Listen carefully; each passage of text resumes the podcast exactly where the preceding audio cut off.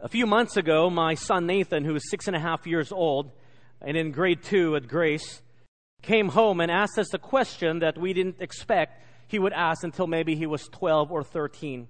He came home and asked us, Mommy and Daddy, what is sex? He went on to innocently ask about terms to different body parts which were not very appropriate for someone his age to know. We asked him, Son, where did you learn these words? And who taught them to you?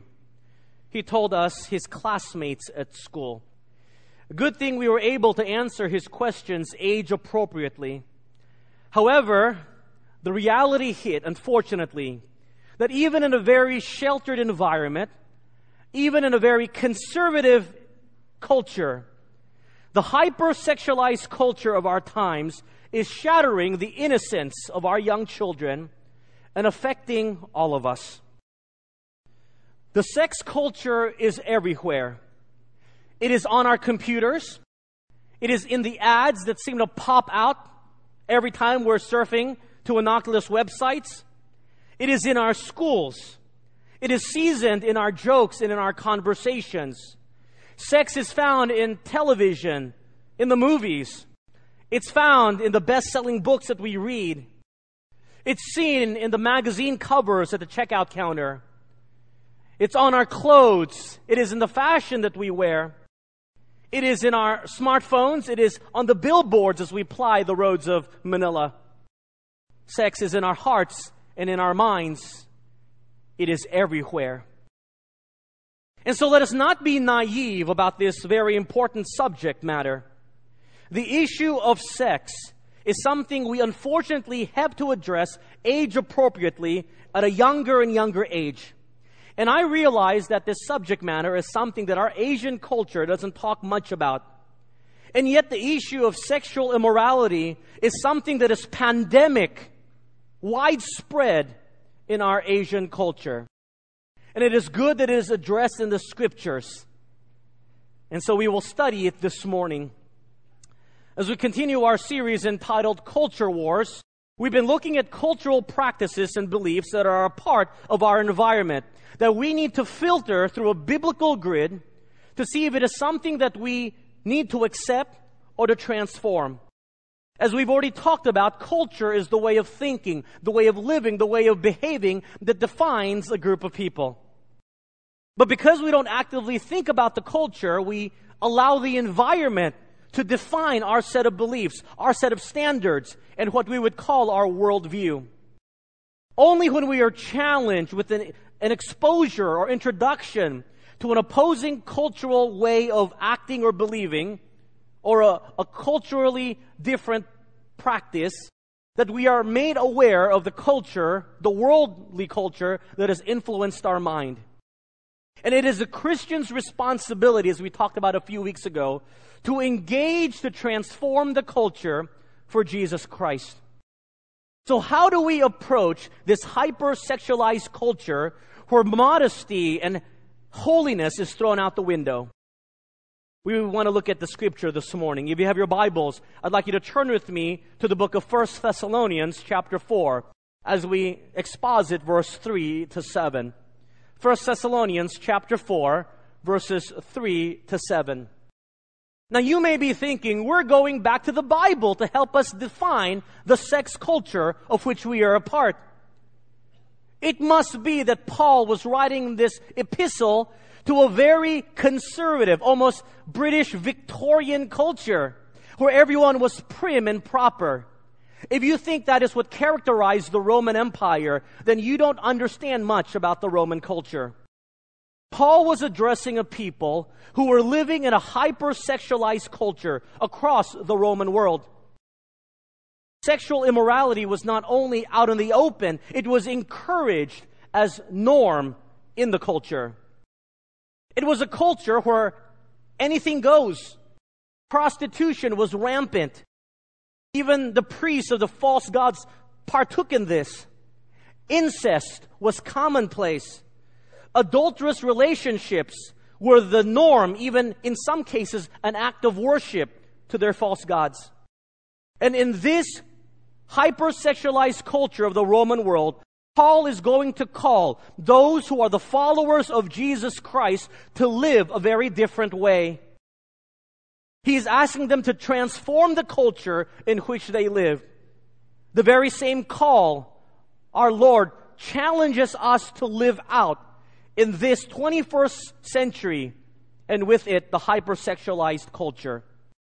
I'm going to begin by giving five principles for how we are to engage the culture, reminders for us then I will give some specific application points. We begin in 1 Thessalonians chapter 4 with verse 3. Look with me. For this is the will of God, your sanctification, that you should abstain from sexual immorality. Paul begins this section to the Romanized Thessalonians by telling them the very heart of God. He introduces them to the heart of God and he says that the will of God is for you to be holy.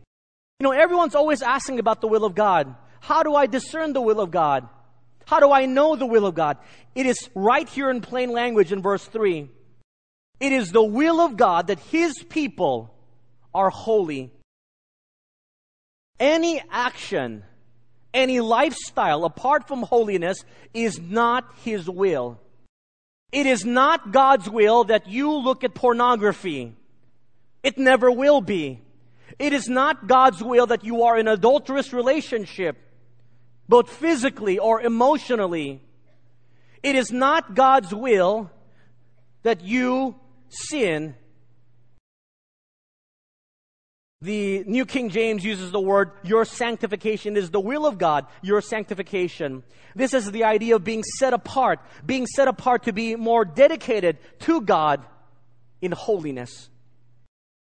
And that dedication to be more Christ like takes the form of abstaining, avoiding sexual immorality. That's what verse 3 tells us. With the help of the Holy Spirit.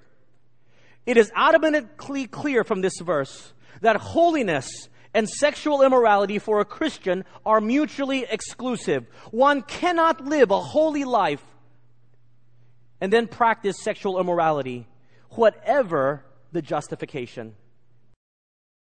Now, the specific details of what constitutes sexual immorality is not listed in detail here as they are listed in other books in the New Testament. But they would include every form of sexual practice that is outside of God's revealed will. That includes adultery, whether it is premarital or extramarital. That includes homosexuality, which we'll talk about next week, and other deviant perversions. You see, the word for sexual immorality, porneia in the Greek, is from where we get our modern word today, pornography. Now, unless you begin to think that sex is bad or sex is dirty, can I just stop here and state that sex is not bad and sex is not dirty? In fact, it is beautiful. God is the creator of sex. It was His purpose in creating sex for our pleasure. Yes, for our pleasure.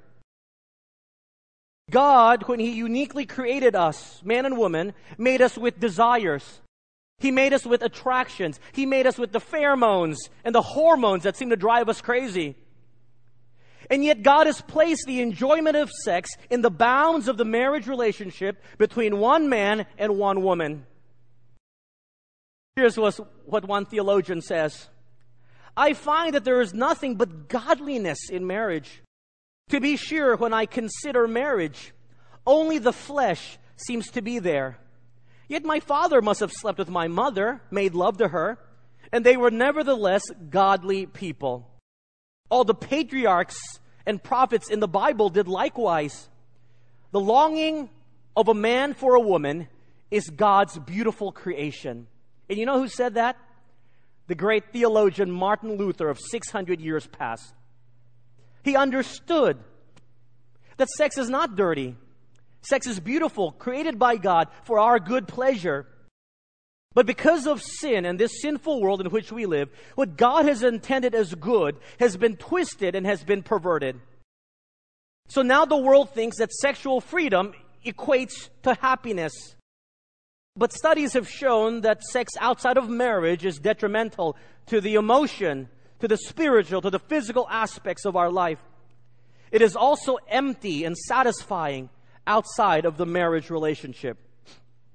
And because God loves us so much, and because God wants to protect us, God set the limits for the enjoyment of sex, both physically and emotionally, in the boundaries of the marriage relationship. Sex outside of marriage is immoral and therefore sin. And so to enjoy the beauty of sex, it only occurs in the marriage relationship. Just like food, it is meant to be enjoyed. But if you don't follow the rules that come with cooking it and following the instructions and the boundaries, you are at risk for getting sick if you don't cook the food well, whether it's E. coli or salmonella or whatever. But if you follow the rules, you get to enjoy it. So it is with sex. Anything outside of what God has graciously planned for us is detrimental to us and to others, as we're going to see. But that which is in the bounds of that which God has set for us is something we can enjoy without guilty feelings. It is for our good pleasure. So the first principle is the will of God is for us to live in holiness. It's right there. Since it is God's will for us to live a holy life, there is a responsibility that we have. Look at verse 4. That each of you should know how to possess his own vessel in sanctification and honor. And here's our second principle. If you're taking notes, number two the personal responsibility to overcoming sexual sins, self control. We have to learn how to control our own bodies with its passions and desires. That is our responsibility. Self control is the response to one's sexual desires and urges. It is something that must be learned, it must be lived out. You see, a lot of people think that they are the victims of the circumstance that surround them, or that passions got in the way and so they fell. People come up to me sometimes and say, Well, Pastor, you know, uh, we didn't expect it. It was just such a romantic evening. And then we fell into sin. Whatever the justification, the Bible tells us there is a responsibility. Each of you should know how to possess his own vessel. You need to know how to control your body. And our self control, as the fruit of the Spirit, is through the help of the Spirit in the power of God. Whatever the method of self control, verse 4 says, it must be holy, it must be honorable. You see, for the Christian, self control can take the form of setting very clear cut boundaries. What boundaries have you set for yourself with your conviction so that you will never fall into sexual immoral acts? This is part of the self control process.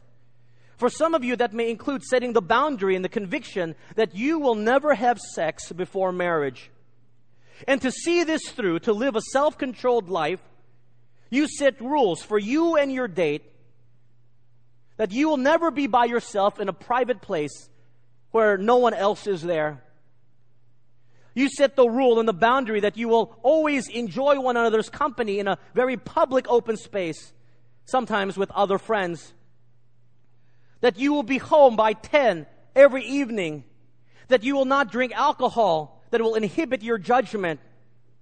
This is all part of setting the boundaries that is a part of taking up the responsibility of being in control of your body. Ladies, and including some men, this includes dressing appropriately. Young ladies, this, is, this means not allowing men to have their hands all over you in inappropriate places.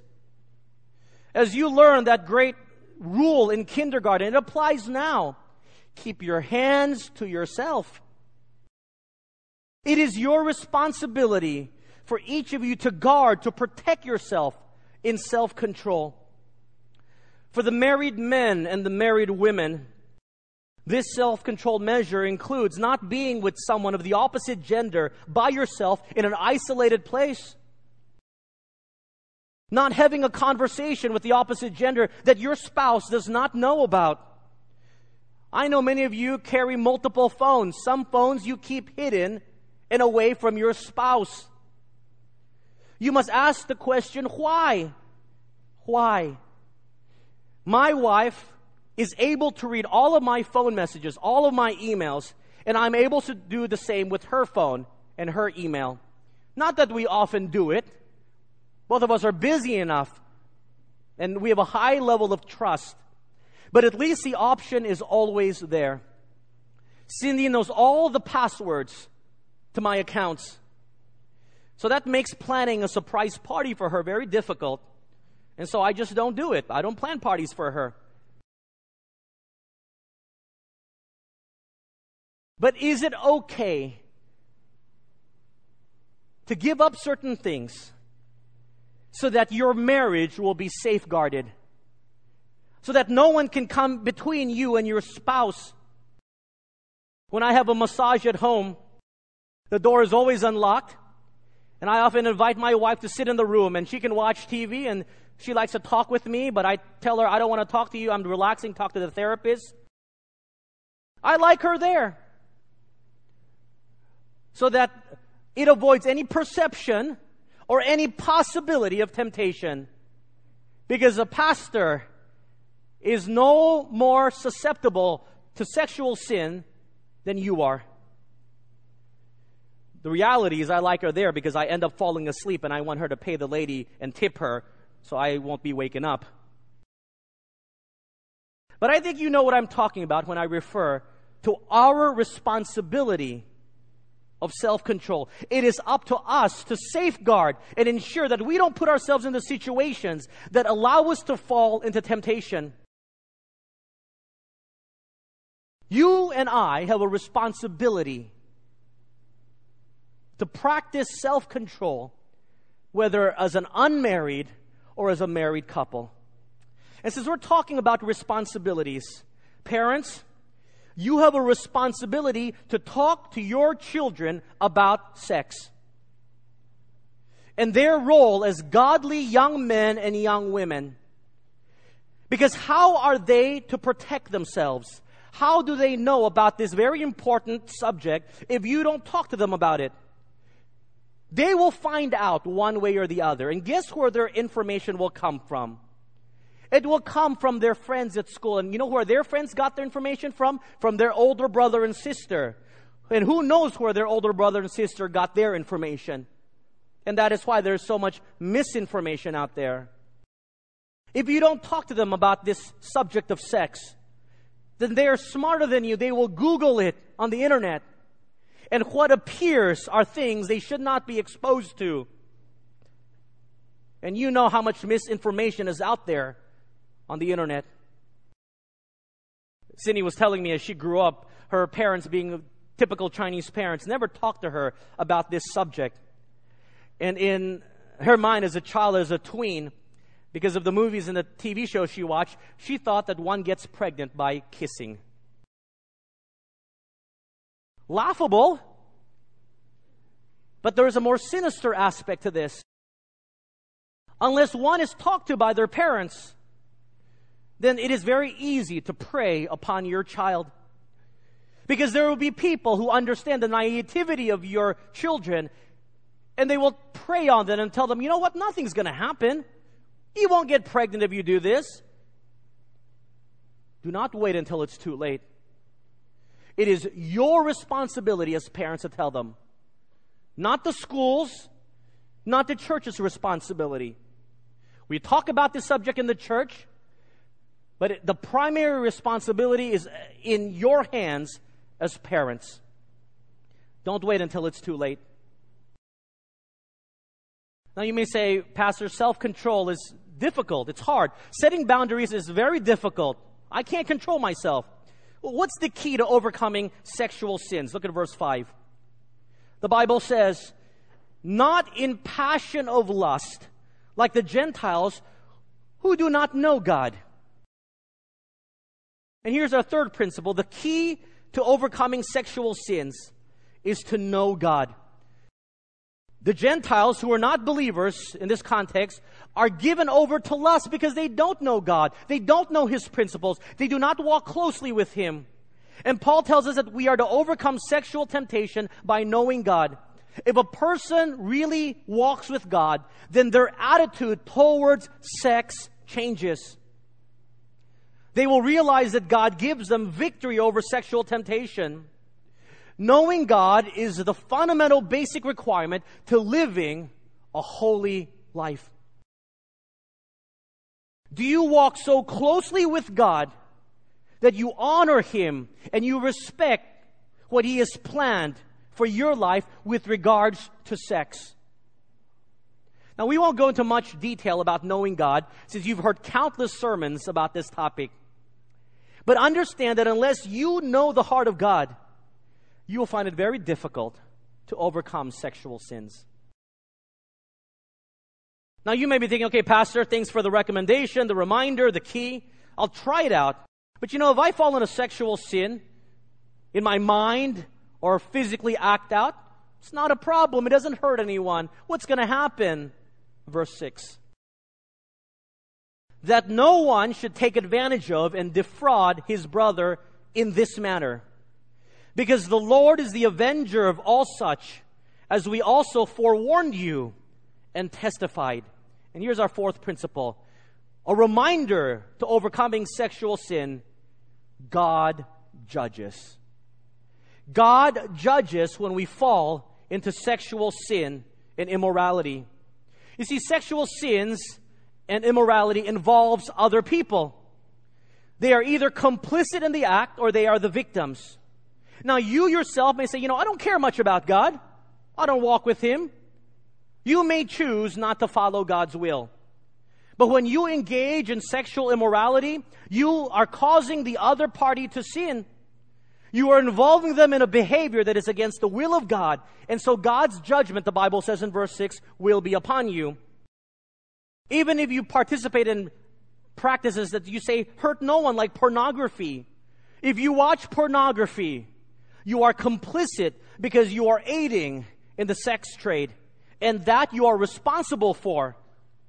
And the Bible says it will call down upon you God's judgment. If you tempt another into sin by the way that you dress and how you put pressure on them to engage in immorality through touching inappropriately or in fornication, then God will judge you. That's what the Bible says. That's a great reminder. And that should be a deterrent for those of you who think that nothing's going to happen to me. If you are one who fears the wrath of God, then the Bible says abstain from sexual immorality because judgment will follow. But our culture doesn't say that. Our culture says, you know what, don't worry about it. You Christians, you're so uptight. Have a little bit of fun. It doesn't hurt anyone. But it does. And not only are you causing yourself to sin, you're causing others to sin. And you are ripe for God to throw down his judgment. There are consequences to sin. Your entire life, from one act, an evening of indiscretion, can change your life forever as you become a single mother in high school. And how one night of indiscretion can lose 30 years of trust that you, as a husband and a wife, have brought together. How can she or how can he trust you ever again? One night of pleasure, a lifetime of consequences. And there's a whole host of other things that can happen to you. Diseases like sexually transmitted diseases. We call them STDs, of which AIDS are part. There are no cure, cures to STDs. Once you get it, you get it for life. And you get those sexually transmitted disease by engaging in immoral acts. And you say, it doesn't affect anyone. My one night stand won't affect my family. No one knows.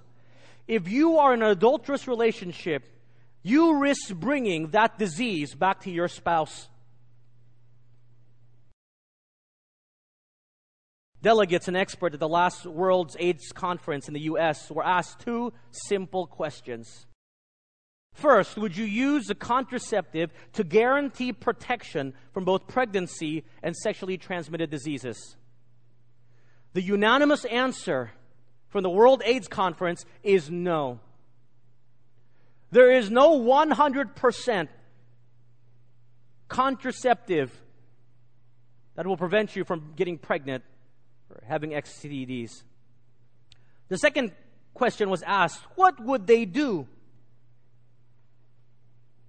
the response was fascinating. They suggested sticking with only one life partner. Wow, this came as a revealing shock to the world press because God's word has suggested the very same thing. If you want to avoid pregnancy before marriage, if you want to avoid STDs, then you live in the bounds of the marriage relationship with one partner, and both of you come into the marriage relationship as a virgin. That's how you protect your health 100%. Don't play this game of percentages with God. 99%, there is still 1% chance that you can get it. Consequences to sex outside of the boundaries of marriage are that which are revealed to us. But because God so loved us and He so wants to protect us, He sets the boundary and He says, I will judge you if you leave the boundaries that I've set. It's a good reminder for you and I. Look at verse 7. For God did not call us to uncleanliness, but in holiness. Paul concludes this section by giving us the purpose of our lives in overcoming sexual sins. What is the purpose?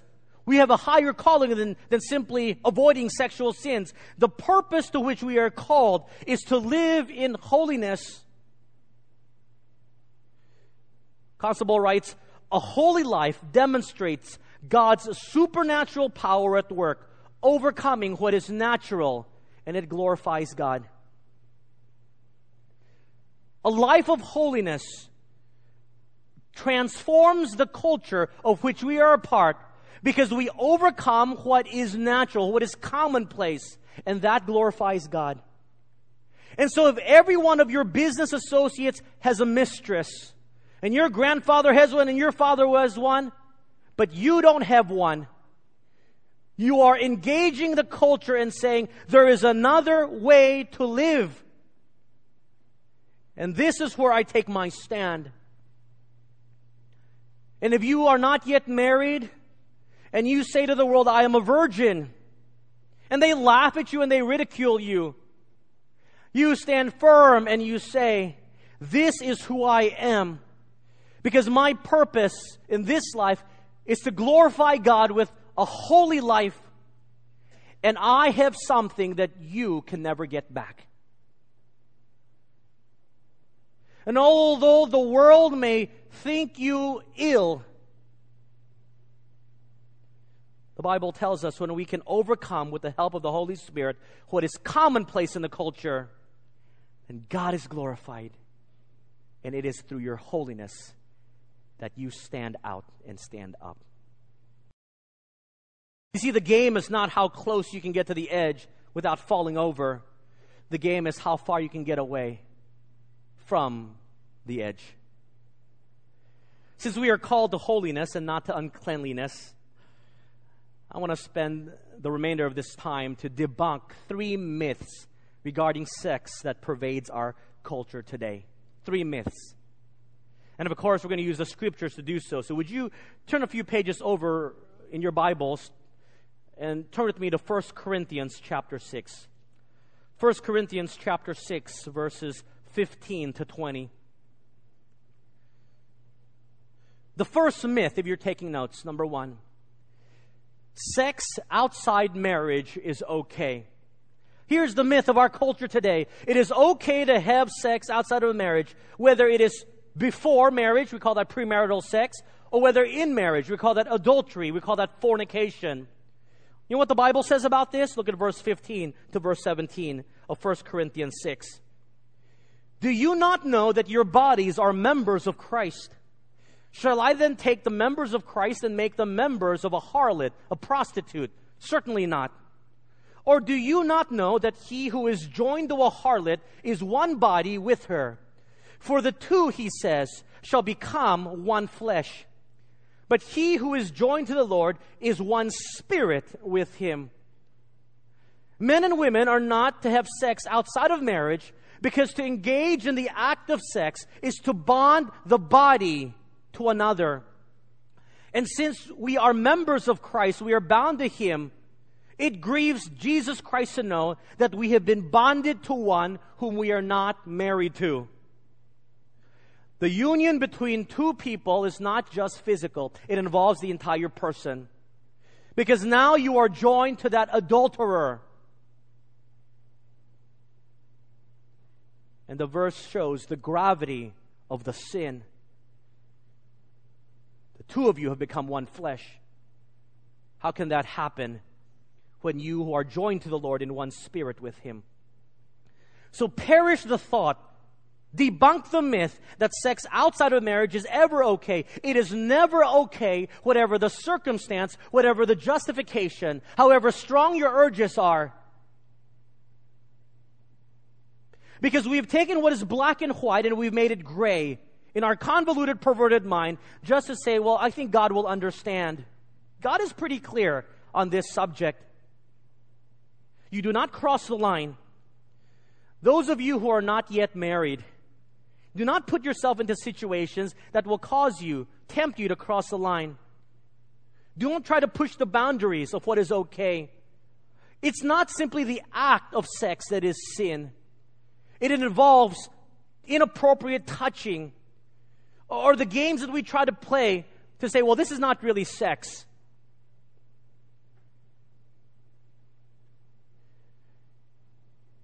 The best gift you can give to your spouse on the day of marriage is that you can give them the gift that no one else can, which is the gift of your virginity.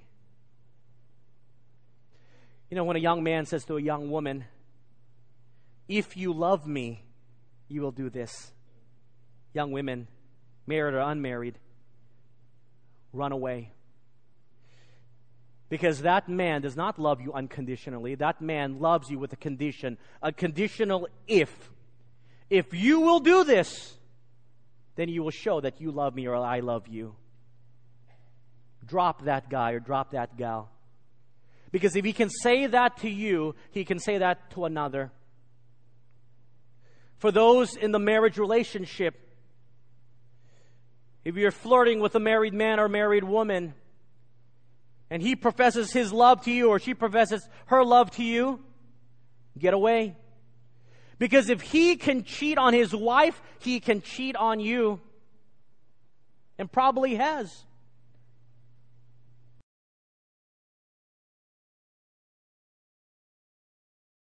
If you are married, then your search for someone else ends permanently the day you say, I do. Do not ever even entertain the thought of being with another. If you say, My spouse does not give me the emotional support that I need, you do not find it in someone of the opposite gender, even if they make you happy. Even if nothing happens, we're just simply talking. It's a recipe for disaster. No one goes into the marriage relationship saying, I'm going to start an affair. If you talk to those who will have an affair, they simply fall into it. We don't know what happened. It just happened. It happened because the boundaries were not set properly. There is no justification for sex outside of a marriage, whatever the culture tells you. If you are in an adulterous relationship this morning, whether physical or emotional, then you need to stop it now. Whatever the reason, God does not approve of it. You see, there's no such thing as incompatibility as a grounds for adultery. There's no such thing as irreconcilable differences when it comes to divorce. I like what Swiss psychiatrist Paul Tournier says about incompatibility. He says this Incompatibility is a word that we have created to give us an excuse to get out of a relationship in which we are unwilling to work at. And that's so true. Incompatibility is a word that we have created to give us an excuse to get out of the relationship in which we were unwilling to work at. Once you are married, you work on your marriage. You give up certain things so that your marriage will be safeguarded and you don't ever consider sex outside of marriage as ever being okay. The second myth of our culture says this number two. it's okay if I just look.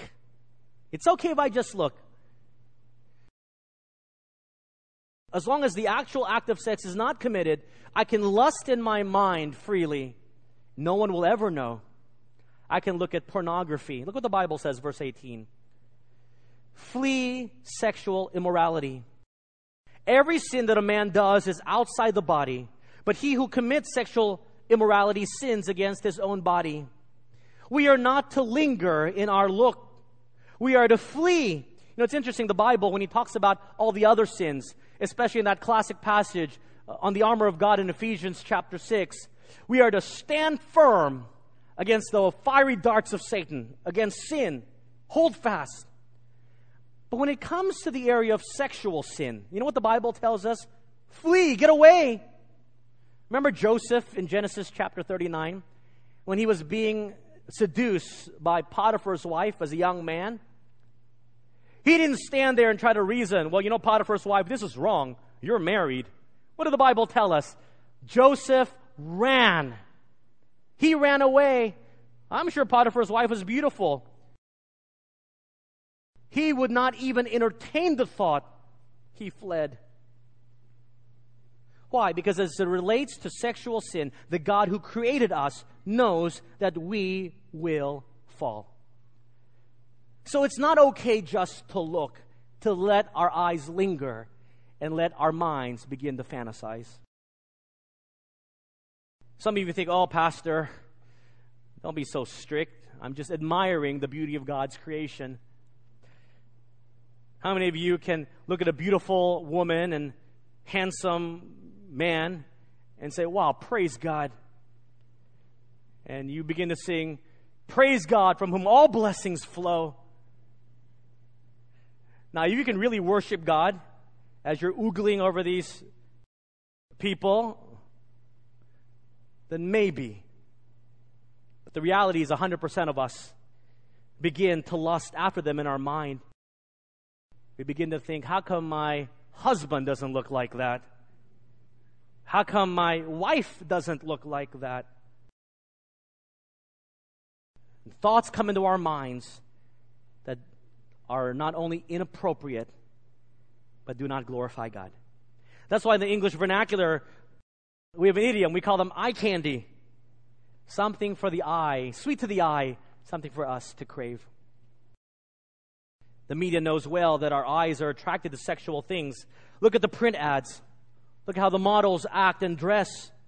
The Bible says, flee from it. You say, come on, Pastor. It doesn't hurt anyone. I'm not committing fornication. But look what Jesus says in Matthew chapter 5, verse 28. Jesus says, But I say to you that whoever looks at a woman to lust for her has already committed adultery with her in his heart. Looking and doing in the eyes of God are the same. So, what do you want me to do, Pastor? Do you want me to go buy some blinders? Do you want me just to look down every time I walk? Do you want me to tape a picture of my wife or husband on my glasses? Uh, which, by the way, is a great way to avoid temptation. You know, my office is filled with pictures of my wife and children, which my wife put there. And my computer and my smartphone, the screen is pictures of my wife and children. Why? To remind me that I have a wife and I have children and that it is not okay to look.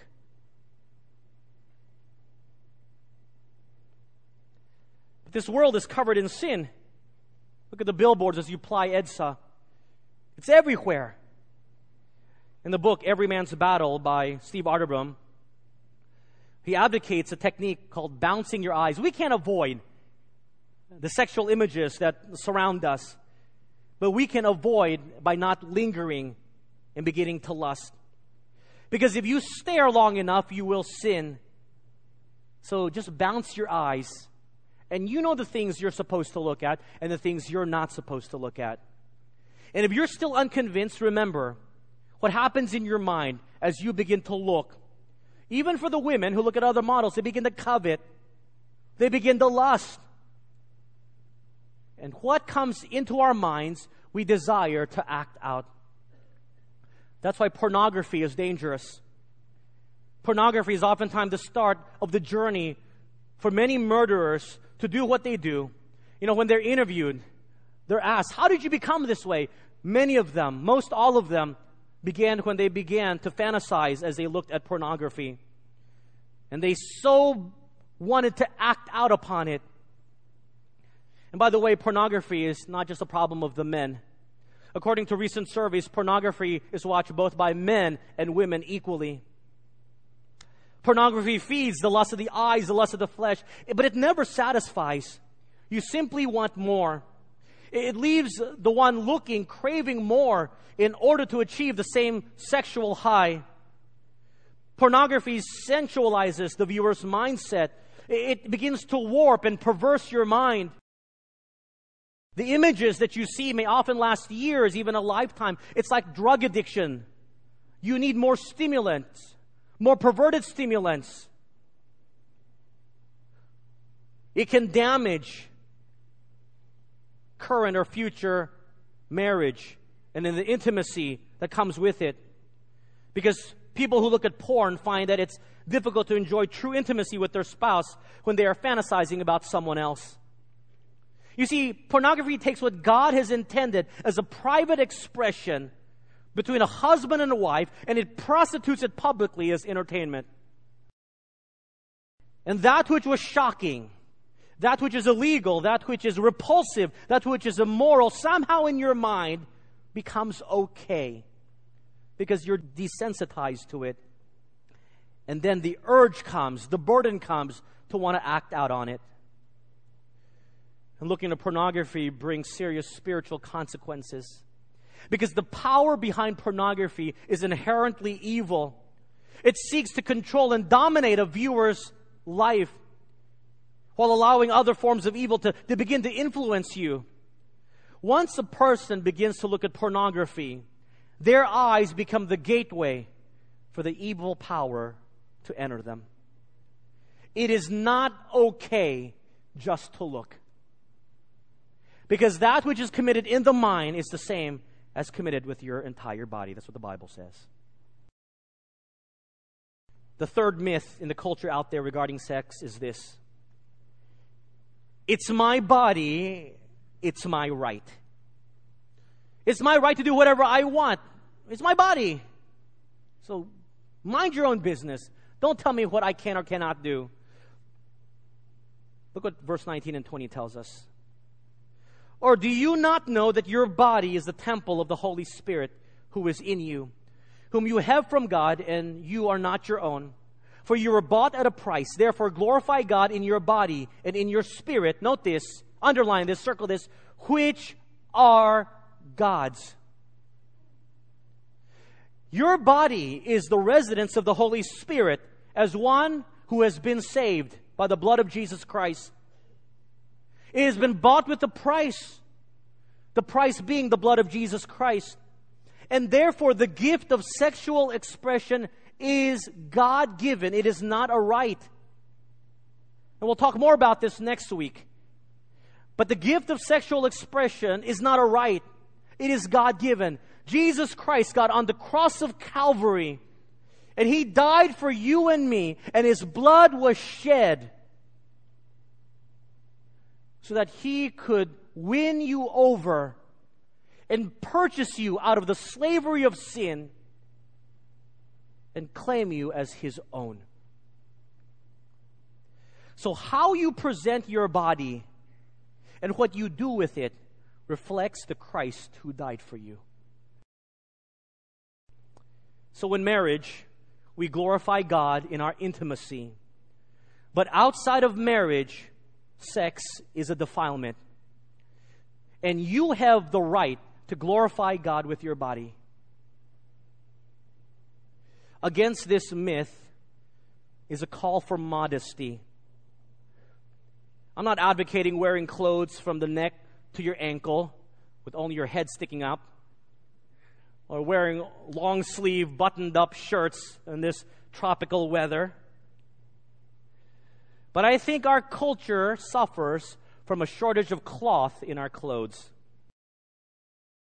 There's just too much exposed. Just like I don't think you want to see my body because it's not very nice. I don't want to see yours either. Because nowadays, nothing is left to the imagination, it's all right out in the open. In what you wear, ask yourself the question Does it glorify God? Will God be pleased? What is the rationale for you wearing what you wear? Is it to attract someone, which I venture to guess is the reality for many of the women and even some men who wear what they wear? So that attention can be brought to themselves. Because I've worked hard and worked out for this body, and everyone needs to see it. I'm not a prude, but some shorts are simply too short. Some shirts are too revealing, both for men and the women. You were bought with a price and that price was the blood of Jesus Christ. He died so that you can present yourself faultless in purity, in holiness. And you reflect that by what you wear. So honor God with what you wear. There are times we go to events and my wife and I, we talk. And I see what's out there today. And I think to myself, if my little girl Janelle ever grows up and wears something like that, she will never be allowed out of the house. And then I begin to wonder there are a lot of parents who either are blind or do not know what their children are wearing or allow their children to go out in what they are wearing. You know what the problem is? The problem is because the mothers wear the same things. The mothers try to become teenage girls and wear very inappropriate clothing. The men, likewise.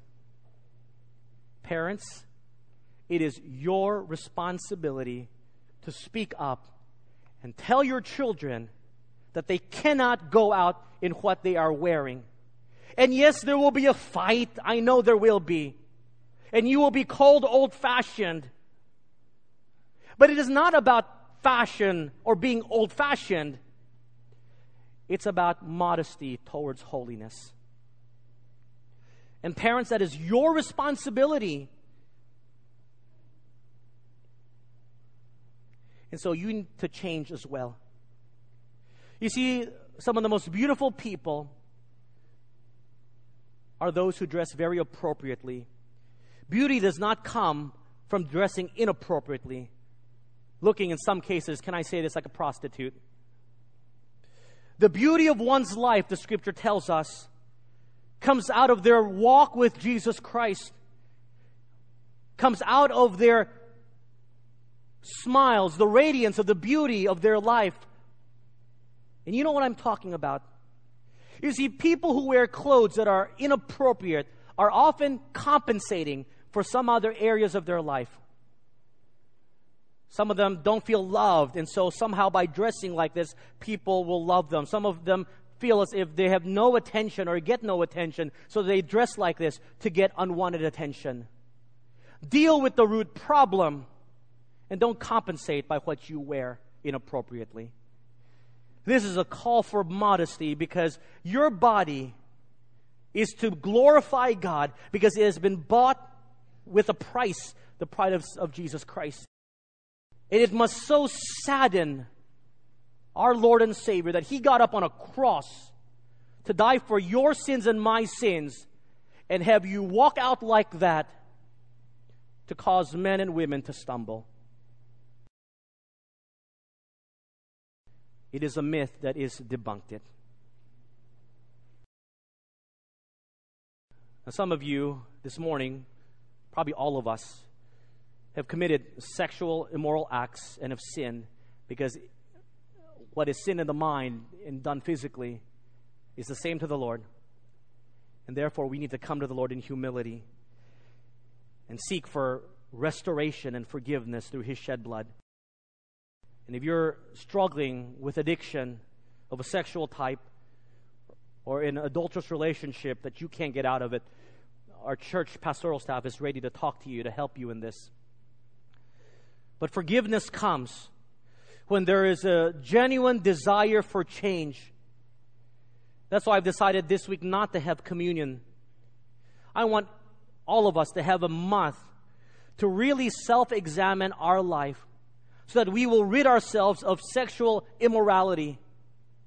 And then in a month's time, we will come back together and we will partake in communion and remember that in holiness, we remember symbolically what Christ has done for us through His shed blood to allow us to be restored as white as snow. Because I understand and I realize that many of us would simply say, Hey, Lord, I've been convicted this morning. Sorry. I partake in communion. Life goes on. And nothing radically changes in your life. And in a day's time, a week's time, a month's time, you fall back into those sexual sin, lustful thoughts, looking at things you should not be looking at, carrying on relationships that are inappropriate. And so, in this month's time, perhaps beginning this afternoon, can I share with you some very specific things you need to do? Some of you need to go home this afternoon and delete certain files from your computer take down pictures, delete videos that are sexual in nature. Some of you need to go and throw away magazines that you have hiding, that you only bring out when your spouse is not there or you're alone.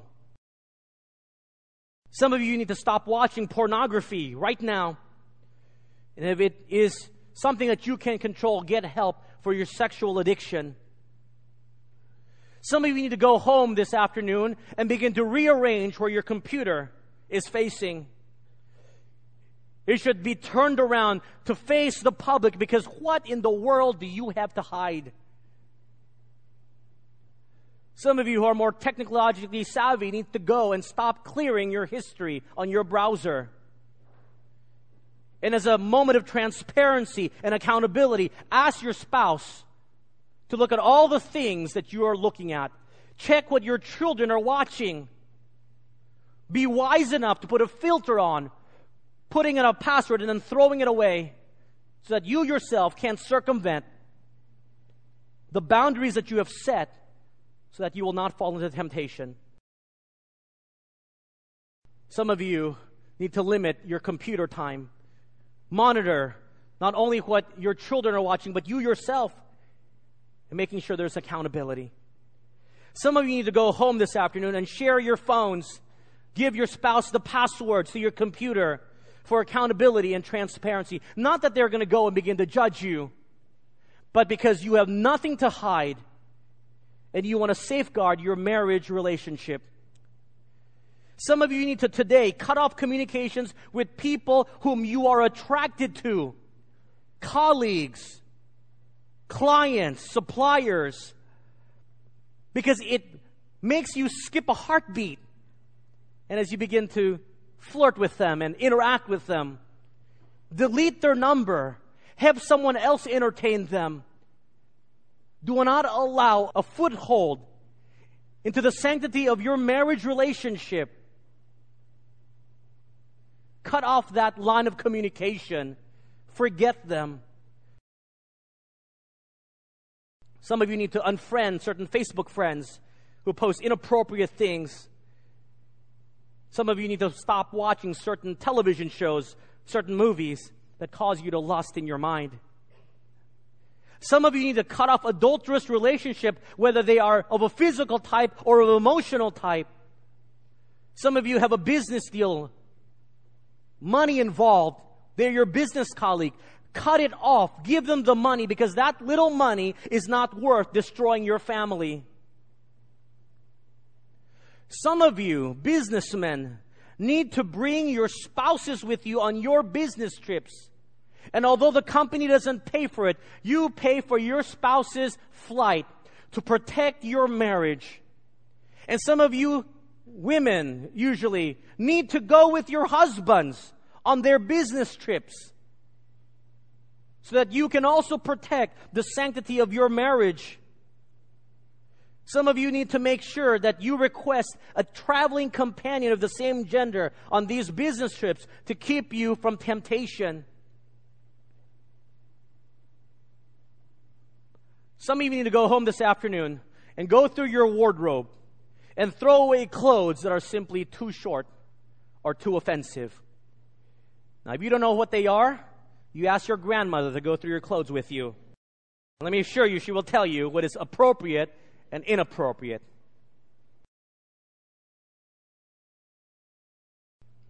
There needs to be a sexual revolution. And that revolution is one towards holiness and purity. Because we are compelled to engage the culture in which we live.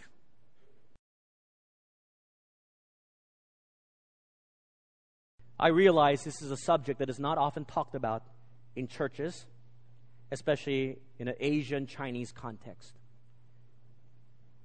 But you know what? We are not immune from this problem. According to some surveys I've read, the Chinese, the Asians, have a higher percentage of those living adulterous relationship than any other cultural group.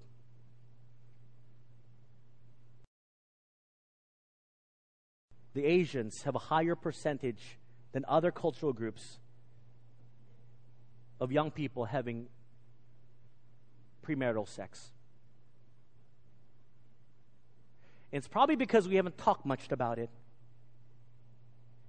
that this issue is pandemic in our culture. And we've accepted it, and we've turned a blind eye to it, and we have even approved of it because of whatever reason. But it's time to stand up and begin a sexual revolution towards purity. That sex outside of the beautiful bounds of marriage is never okay. And we must spread that news to the world because we are called to engage this culture. Let's pray. Father, thank you for your word. It is a challenge even into my own heart to always ensure and make sure that the standards of holiness that I live out are not from my own mind, but from the scriptures. If there's any this morning who are living in an adulterous relationship, both in the mind or bodily, before marriage or even in it, that through the grace and the help of Jesus Christ and through his shed blood, we ask for your forgiveness and desire to change. Lord, we want to be holy, and those who have fallen into it, Father, they can be restored anew because you make all things new.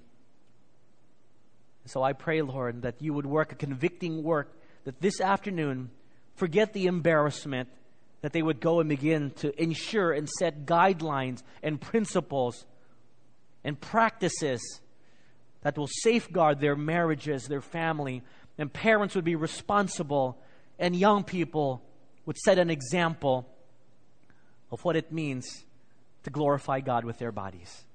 So, all the things we ask that your Spirit would do a convicting work. In Jesus' name we pray. Amen.